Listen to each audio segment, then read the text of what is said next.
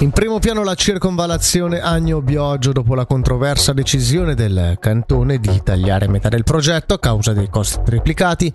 I sindaci del Malcantone chiedono a Claudio Zali un incontro il 17 gennaio prima di prendere posizione su tale decisione. Ci ha spiegato il sindaco di Bioggio Eolo Alberti. I sindaci vogliono avere maggiori informazioni e spiegazioni su come il cantone intende procedere.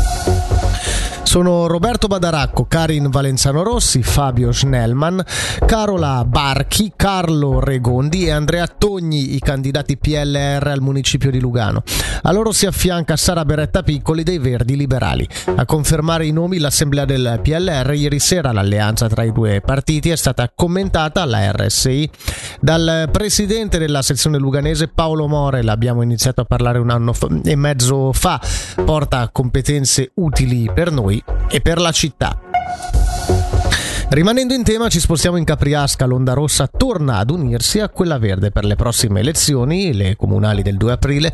Al fronte di Onda Rossa, che comprende PS, PC e indipendenti, si aggregheranno i verdi sganciati dal PAC, così come alcuni esponenti del forum alternativo. Lo schieramento progressista si presenterà sotto le insegne di Insieme a Sinistra.